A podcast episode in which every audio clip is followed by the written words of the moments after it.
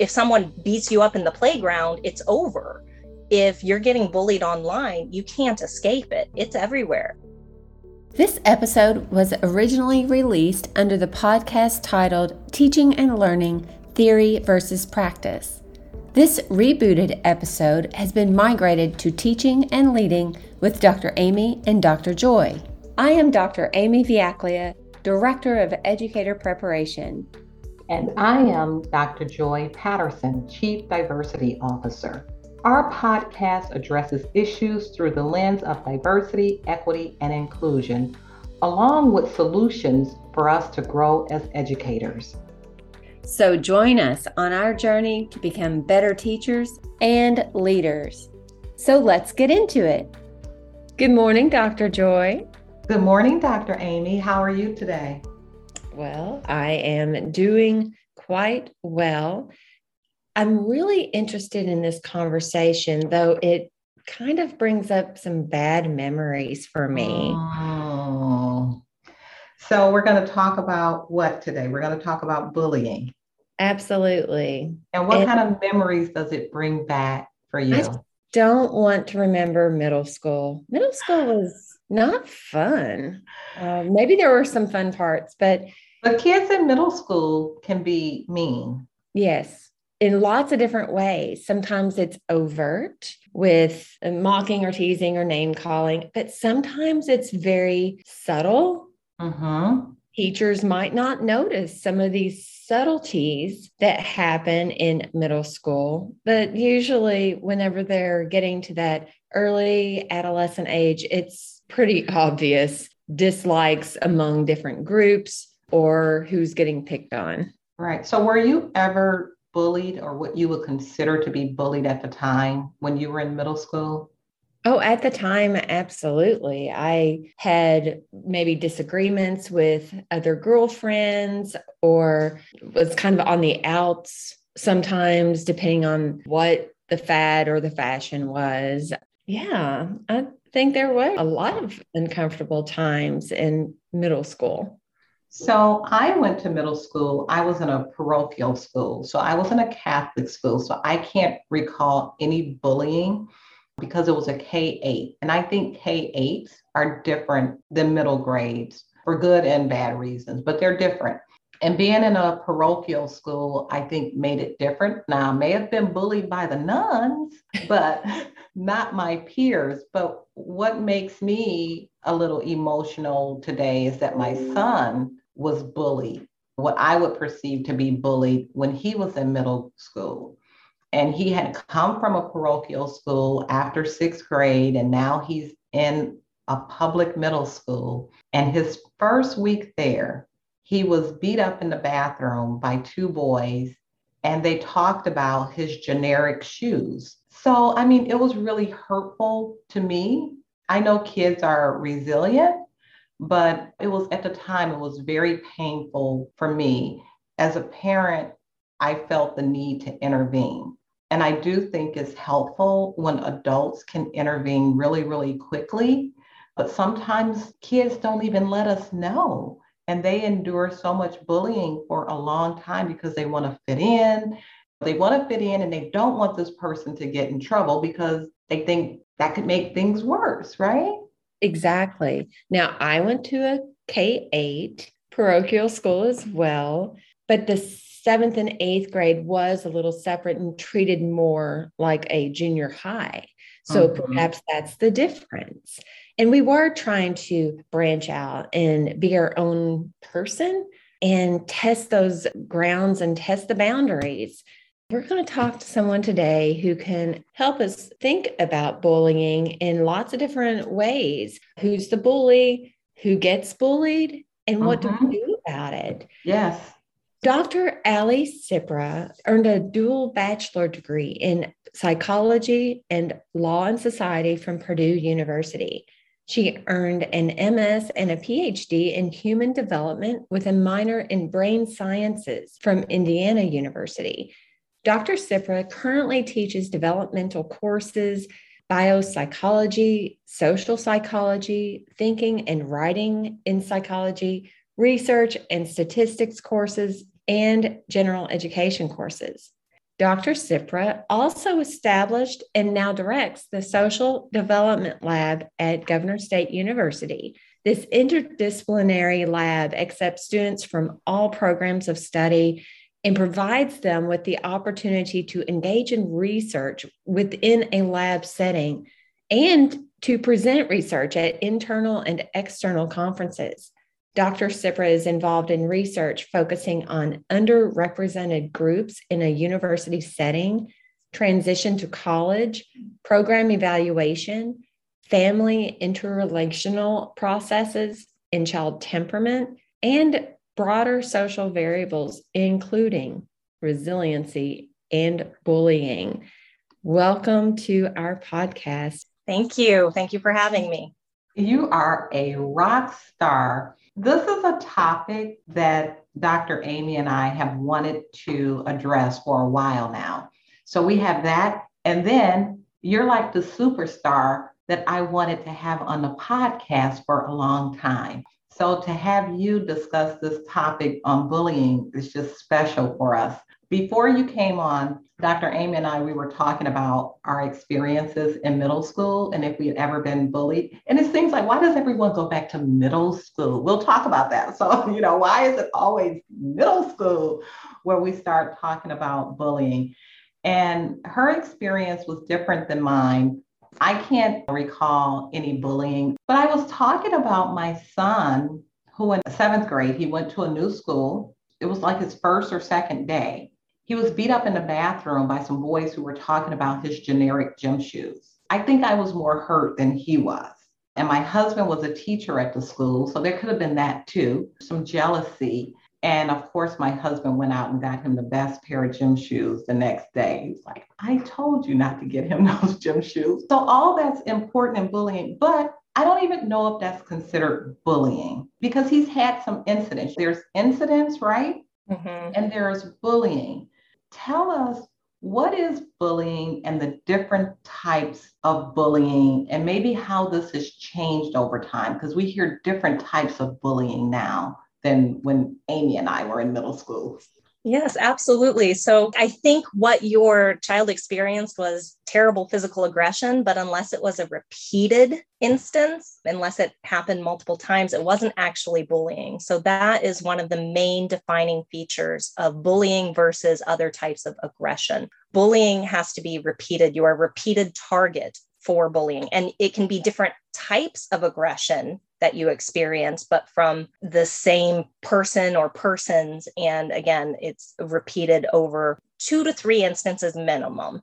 A lot of these schools have the zero tolerance policy because they're trying to do anti bullying. And I'm not saying they shouldn't do these types of policies, just that it's not actually working on bullying. It's working on typically physical aggression and violence, which, again, if it's not repeated, it doesn't fall into the category of bullying. So, question I was a helicopter parent, I'll admit it. Could something like what he experienced potentially turn into bullying if there's no action by adults, whether the parent yeah. or the administration or the teacher? Oh, yes, absolutely. Most bullying is the result of inaction by the victim or by adults in the area. Yeah, because Amy and I were talking about the kids, they don't want to tell on each other. They don't right. want to be a snitch because really they want this person to be their friend. So telling just makes things worse. Back to the other question How has bullying changed over time? What are some of the new things that we hear about bullying, like cyberbullying and things like that? So, bullying has actually increased quite a bit when we think about it, because in previous generations, if you were bullied at school, people talked about you or spread rumors about you, relational bullying, right? Or they physically picked on you. That's your physical bullying. But when you went home, that was it. But now with social media, that's not it kids have all sorts of devices they're on social media they have cell phones for texting and kids are getting bullied at higher rates with electronic means. So, cyberbullying is one of the primary methods, unfortunately, of bullying. And it's even worse. You might think, well, it's worse to be hit. It's really not.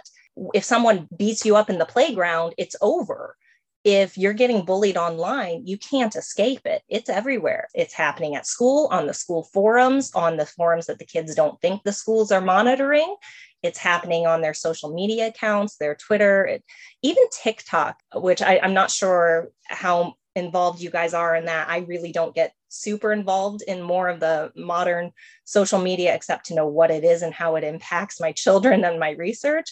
But there are even these challenges and trends on TikTok, which are really actually pretty intense and can fit into bullying behaviors for children. I think the main thing is because of the progression of technology and social media and all of that, bullying has become more intense and it follows them everywhere. There's no escape. I want to talk about your research for just a minute and we'll come back to it as well. But what motivated you in the beginning to start your research on bullying? I'm really not sure what my initial interest was, but once I started it, I started thinking about my time in middle school right? So I don't know. Yeah, that there we go again, middle school. Yeah. Yeah, and, and I would love to touch on as we progress why that's kind of the starting point, the key point in bullying. So I think I got involved initially because some of my doctoral work was on family systems, and I was looking mostly at children and bedtime routines and within the family structure. And sometimes I would see that when parents would have the most difficulty getting their kids into a bedtime routine, because I was looking at sleep routines and their impact on learning. I would see that a lot of times the parents and the kids would be fighting back and forth and they'd argue. And it's not really bullying, but it's that kind of, ooh, this doesn't feel like a positive environment, right? And then I started thinking, well, when else are they seeing this? And the older kids in the study kept some sleep journals, as did their parents. But some of the older kids would also keep little diaries that weren't part of the study, but sometimes we'd learn some of the things in our interviews. And many of these kids would say things about, you know, I, I get made fun of at school and I'm, they get upset by this. And it really impacts a lot of different things. And I kind of left it there for a while and I went to another university. And then when I came to GSU, I was asked to do some analysis, some stats analysis. I'm a bit of a data geek on a project that had collected data on bullying. And I looked at the data and had a lot of work to do. They didn't have a statistician involved in the design. So, anybody out there, if you think you're going to bring in a statistician at the end, bring them in at the beginning, bring them in at the design. But what we found was that bullying is a much bigger problem than most people realized at the time. And we were looking at middle school ages. And when I think back to my middle school, you think of like there are a couple kids that get bullied by a lot of people, right? but most people experience or are otherwise involved in bullying during their middle school years right. in, in one role or another. It made me think back. It's funny, the gym shoes thing. I grew up with very little money and I had LA Gear gym shoes, and they were not the cool gym shoes to have. Uh-huh. And I got made fun of. It was more relational because I've always been a bit of an Amazon woman. I'm pretty tall. but yeah, there was a lot of teasing and, and about now, And now you're like a model. Well, I would definitely not how, say that, but it's uh, amazing how that shift. I remember my like you can remember your gym shoes. It was mm-hmm. Shaquille O'Neal's gym shoes that got my son beat up. And it's really? funny how and I wouldn't have thought that. that. Because Shaq actually came out with a designer gym shoe that kids could afford. Mm. Talk to us more about the roles involved in bullying. A lot of times we talk about the victim of bullying and bully and how to help them, those who have been victims. But tell us about who is the bully because we're talking about middle school and kids. This is a kid too. Who is the bully? First, we typically study three main roles in bullying. You have the bully, you have the victim, you have the bully victims. But there are actually five roles that are talked about in research. So you have the bully, you have the victim, you have both the bully victim, you have the bystander, and you have someone who's uninvolved. What we found is very few people are completely uninvolved. So this means they're not seeing it, they're not part of it, they're not experiencing it. I don't know about you, but I would have thought prior to starting this research, I would have thought that that was the majority of kids, but it's not. And then the bystanders, this whole other thing we can talk about. Sometimes it's called the observer in research, but the victims and the bullies, so the victims and the perpetrators and the bully victims, so they participate in both roles. Are pretty common. We used to think that the bully was the kid who had a really bad home life, who was maybe bullied at home by their parents. And while that can be true, that's not the majority of what we see. We actually see a very large number of kids participating in both being a bully and being bullied. So they're the bully victims. So if they're being bullied by kids in, in their gym class, they might then bully kids in another class. We do know that sometimes these kids have difficult home lives. Sometimes they have lower self esteem. Sometimes they're being bullied by others but there's not a clear like this is the bully this is why there are just so many other factors and i think a lot of that goes back into cyber bullying because even the nicest sweetest kid feels a little bit of power when they can be anonymous or when they don't have to face the person that they're bullying when they can do it from behind a screen. Does that change who is most likely to be bullied? That was my next question in our middle school years, there might have been that standout child mm-hmm. who is most likely to be bullied. You were talking about clothing, as was Joy. What you said about the cyberbullying could really change who is most likely.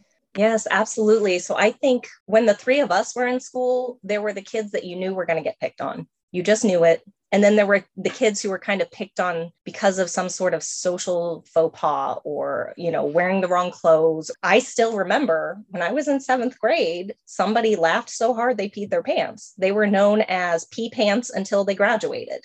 Terrible right? When it's it's either yeah, we know that kid's going to get bullied. And in the past, it's often been the kids who are lower socioeconomic status because they don't have the right clothes or shoes or whatever. Or oftentimes the heavier kids were bullied. But then again, the kids who do something, right? They do something, whether it's innocuous or not. And that is the trigger to the other kids that, oh, we can make fun of them or we can do something. Now it's very, very different. The groups are very different now. Well, you two probably go in the school systems quite frequently. But when I was in school, we had all of these really kind of standard cliques, right? You had the jocks, you had the brainiacs or the nerds, you had the music geeks, you had the theater kids, you had all of these different groups, the preppy kids. And now a lot of kids actually kind of move between groups a little more, which can be a good thing. But I'm not really sure if now we're able to pinpoint why someone might be a victim of bullying because there is more social movement Mm-hmm. Yeah, there's still the whole the queen bee and their entourage at the top. And that gets into the whole sociometric status about are you pro social popular? Are you anti social popular? All of that stuff. So we still have some of that. But now, with things being online, you can be bullied for other things. One of my children is 11 and she is not allowed to be on Facebook or TikTok or anything like that, but she can do Kids Messenger because I can monitor everything. And one of her friends, sixth grade, was sad because she was getting picked on online because her parents posted a Christmas picture of them. And apparently, she looked terrible in the picture. And people started making fun of her this is the hard part. We don't have an answer because there isn't one answer. And that's kind of why I transition between bullying and resilience. The anti bullying is the prevention part, right. but we can't prevent it all. And right. there's more than just bullying that kids have to overcome. And that's why I move into resilience. Right. So maybe it's more of why the person is being a bully than it is those who are being bullied. Because nowadays mm-hmm. people have the freedom to be so different that they can be bullied for a thousand different reasons. But there's something key about the person that's doing the bullying. When I was a middle grades teacher and an administrator, Amy was also a middle grades teacher. Maybe that's why we became middle grades teacher, Amy. so we saw a lot of that too. I actually listed laws in my class and penalties for breaking the laws. My first law was you couldn't interrupt someone else's education. So there's a lot that can go under that. Right. but you could not interrupt or interfere with someone else's education.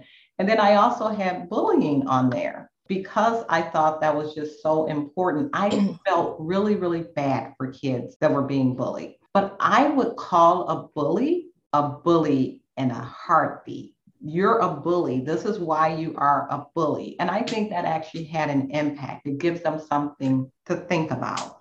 My husband, retired middle grades teacher of 42 years, he's probably broken up at least three dozen fights. He says, there's that aggressor, and there's the person that's just trying to save face.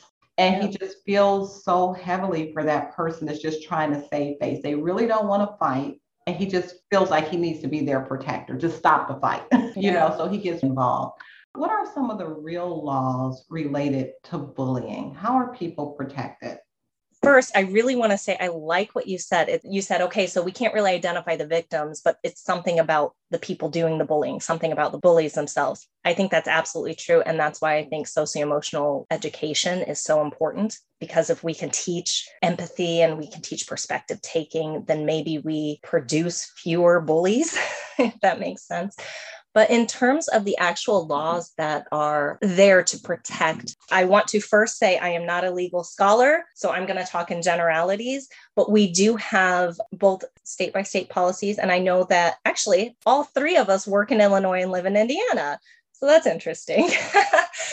so there are differences between Indiana and Illinois. Illinois actually has more stringent regulations than Indiana does for physical violence, but there are a handful of federal laws about bullying, and they generally come out after a serious tragedy like a school shooting that's really when these things started coming to the attention of most people as this is an epidemic, something that we have to do something about because what we would find is that the kids who took out all the aggression they'd been experiencing on other people we found that at least in the beginning in the in the 90s a lot of those kids had been picked on and bullied for years and years by multiple people, multiple groups. So we thought, well, we should do something about this bullying so it doesn't progress and it doesn't impact the individual so much. But it's a whole nother story now because now it's not so much the bullies that are engaging in school wide violence, right? Now it's a lot about making a name and being infamous and so that's a whole other thing. But we do have some federal laws to protect kids who are being bullied, but the more effective ones are actually at the school district level what the school policies are tend to be more effective because they're easier to enact. And it's easier to say, look, here's our guideline, this is our policy, you violated it. That's a, a much faster process than bringing any sort of like criminal charge against someone. And we're hoping that these school policies are a stopgap so that it can change the outcome so that we stop it here and it's not going to progress to the point that we have to bring legal action. But something has to be identified. Mm-hmm. So, what should students do when they're being bullied? Because we don't often see yeah it happening especially with cyberbullying we might not have access to some of these platforms and see what's happening so what should students do to be advocates for themselves that's a wonderful question and it's a tricky one because we've always been saying tell an adult, tell a responsible adult. But in some cases, that makes the bullying worse, right? Because now, okay, I'm not going to make fun of you in front of the teacher in the hallway, but I'm going to amp up what I'm doing online that is a good option, especially for the younger kids, because younger kids are still kind of looking at the teachers as the authority figures they are. But once you get to middle school, these kids are starting to figure out who they want to be. This identity development is the trigger for some of these behaviors that we see. It really depends on the environment the culture of the school or of the kid group, as well as the type of bullying you guys probably heard the same thing I heard growing up tell an adult, or if you stand up to a bully, they'll stop. Sometimes that works, sometimes it doesn't. So, my goal is to provide children with as many possible solutions to the problem that I can. So, if it doesn't work to tell an adult, or it's not going to work to stand up to them, then what do you do? Sometimes adults get too involved and we could talk mm-hmm. about that mm-hmm. later but you know i want to talk about the long-term effects of being bullied or being a bully or someone who's been bullied when i think about my son and we laugh about this all the time because i told you there were two major times where he was actually assaulted by this also happened at church where he was jumped by some kids. So as a result, he is an Iron Man he has a body of steel in his profession. He can take anybody on now. So he chose a profession where he's a protector. And I think that his experience, which was really impactful, has really shaped his adult life and how he carries himself. He's a A-type personality, how he cares for his body and the career that he chose. So, what is the long term effects of being bullied, whether you're the bully or someone that's being bullied? The long term effects are contingent on a few key factors one being personality, personality of the victim, and another being resilience. So it sounds like your son has a strong personality and he's very resilient. So he took all of these bad things that were happening and used them as motivation, right? That works really well for people who are like him for people who don't have coping mechanisms or good problem solving skills or who don't have as strong of personalities and aren't as resilient.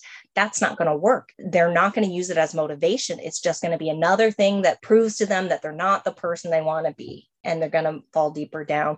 When we have youth who have underdeveloped resilience skills or who have certain personality characteristics, a little higher on neuroticism, and honestly, a little lower on extroversion. I'm not trying to say that being extroverted is good and being introverted is bad, just that when it comes to things like bullying and making life changes, extroversion tends to be a boon. So when we have these individuals, they generally also have poor coping skills and they end up with much higher rates of internalizing and externalizing difficulties, as well as other school related problems. And we, we see this throughout childhood and adolescence, even into adulthood sometimes. If the behavior, the bullying behavior or the victimization continues, we continue to see higher rates of internalizing and externalizing behaviors. So internalizing behaviors being kind kind of mood issues, uh, mood regulation type things, and anxiety or depression, and externalizing being further aggression. So, bullying has a big impact and it can have a long run the impacts can be long lasting. Our job as adults and as researchers and educators is to try to identify it, try to provide children with the coping mechanisms and problem solving skills to get through these obstacles because bullying is a terrible thing. We don't want anyone to experience it, but we know they will. Most kids will at some point and even honestly, to provide these skill sets to the would be bullies. Because if we can help them think about their lives and situations and their social interactions in a different way, they'll behave differently. Yeah, we are talking to Dr. Alli Cipra, who specializes in brain science. She's a professor, she does research, and we have this wonderful opportunity to talk about bullying, which is such an important topic. Who's the bully? Who's the victim? How do we as adults deal with these situations to improve them? Dr. Alli, you're like my son. You are very resilient because you experience bullying too. And you've turned into this amazing person and you're just a swan, right? You know? And like if they could just see me now. So you've taken, you and Dr. Amy, you've taken some of that criticism that started in middle school and you have become such wonderful and beautiful and dynamic people. That's yeah. the best way to get back at a bully, isn't it? Let's talk about adolescence. We keep dancing around this adolescence, early adolescence time period. Why is adolescence such a pivotal and critical time that allows for bullying to happen? I think that it goes mostly back to this time period, middle school, adolescence. This is when children are starting to figure out who they want to be, who they are. So it's all about identity development at this point.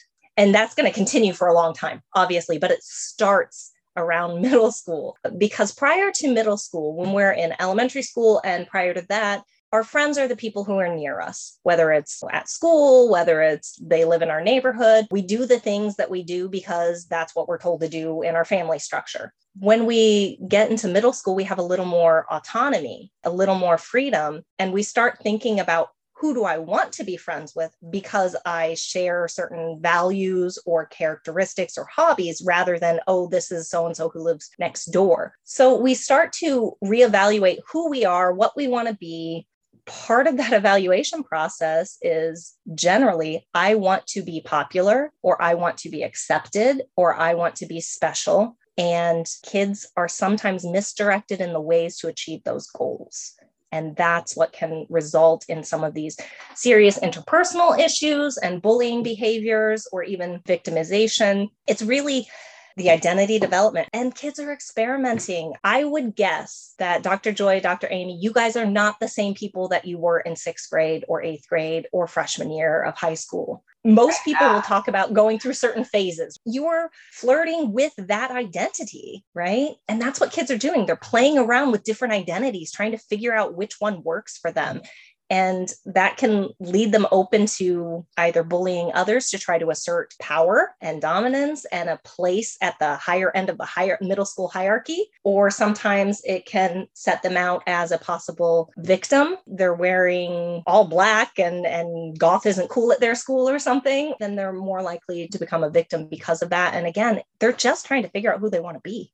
One thing that I did not have as a teacher in middle school was professional development on bullying, which I think is really important. So I wanted you to talk about kind of resiliency research and what does that look like because I talked to schools, one of our partner schools right down the road, and they have something called Facebook Monday. And I said, What is Facebook Monday? And they said, It's all the garbage that they have to deal with on Monday because of the weekend and all the cyberbullying that went on over the weekend. And they actually have faculty and staff that try to be online as much as possible to hear see some of these conversations going on so that they can be ready on Monday morning to address some of these things. And it has gotten that bad where they call it Facebook Monday. As you say, this is following you home. So it's not just what happens at school, it's not what happens in the lunchroom. It continues at home. And most kids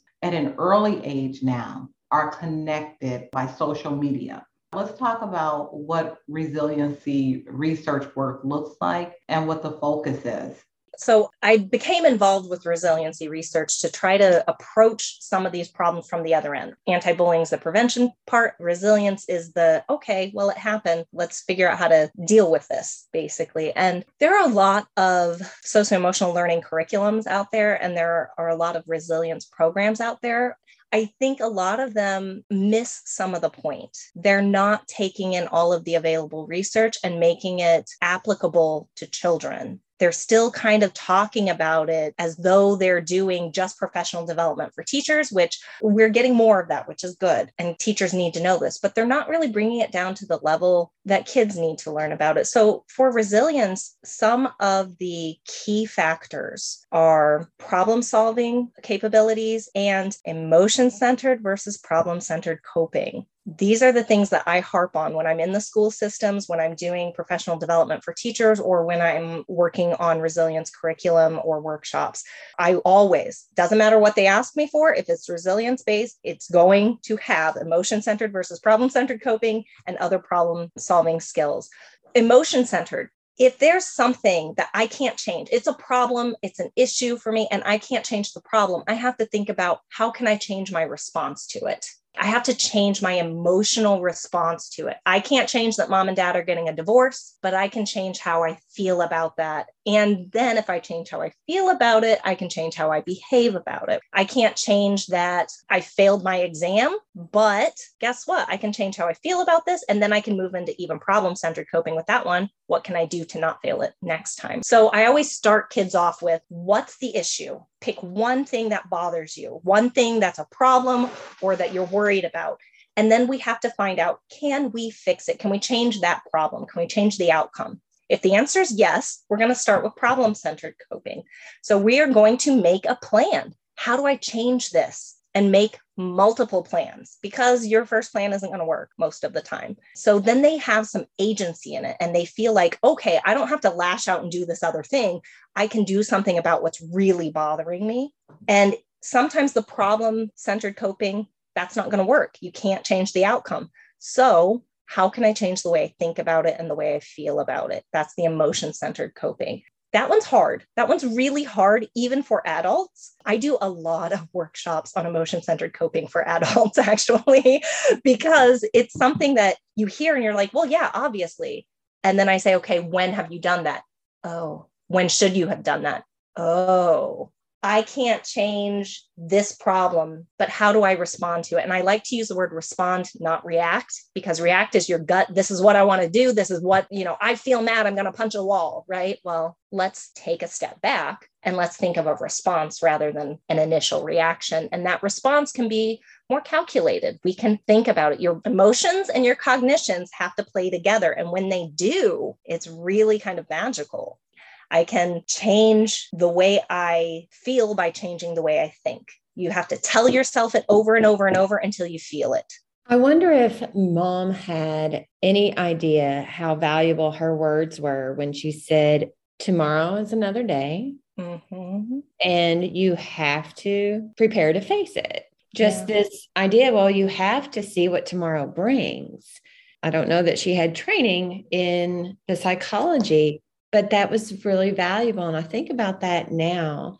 Let's talk about what parents can do mm-hmm. and perhaps what they should not be doing. Yeah.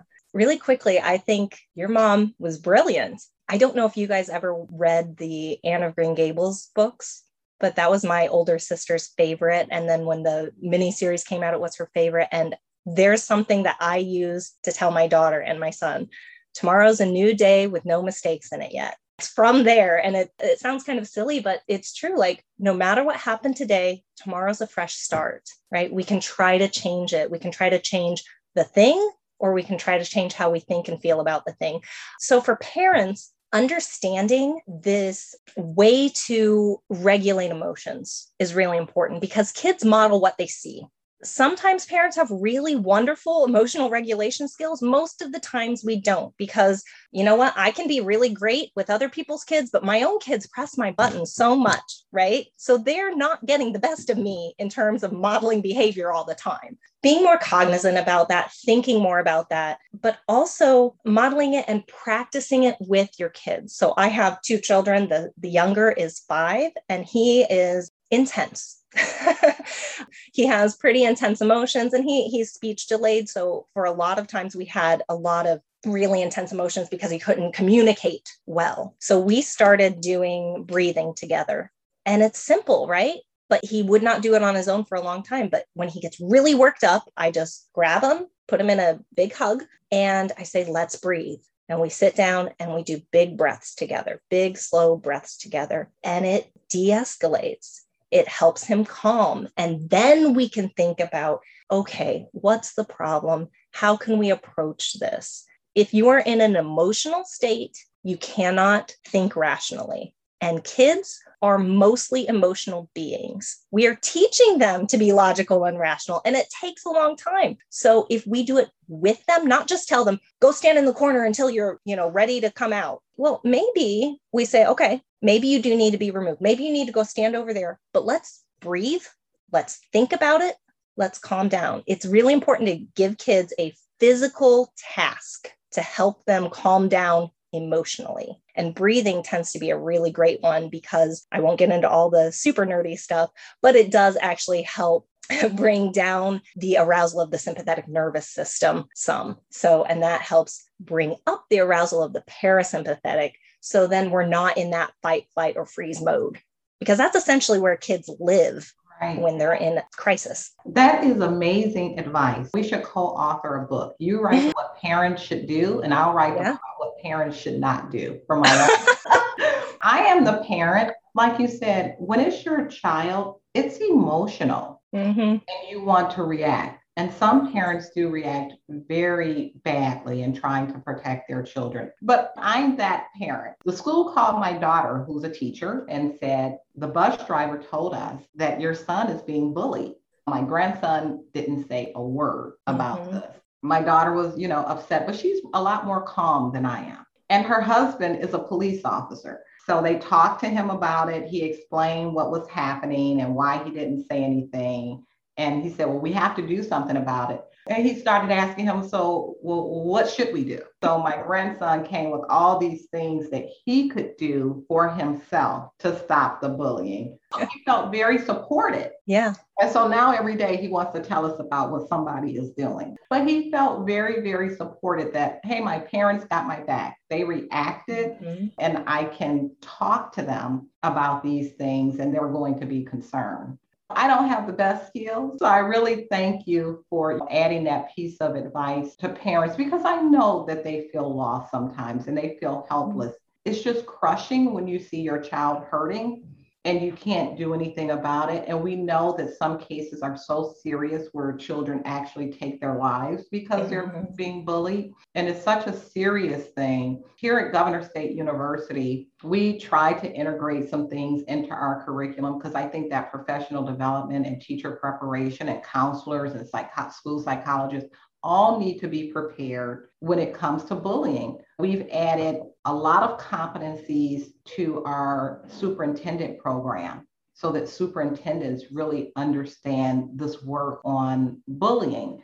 We've integrated SEL in the educator programs. Amy and I both, we teach middle grades development.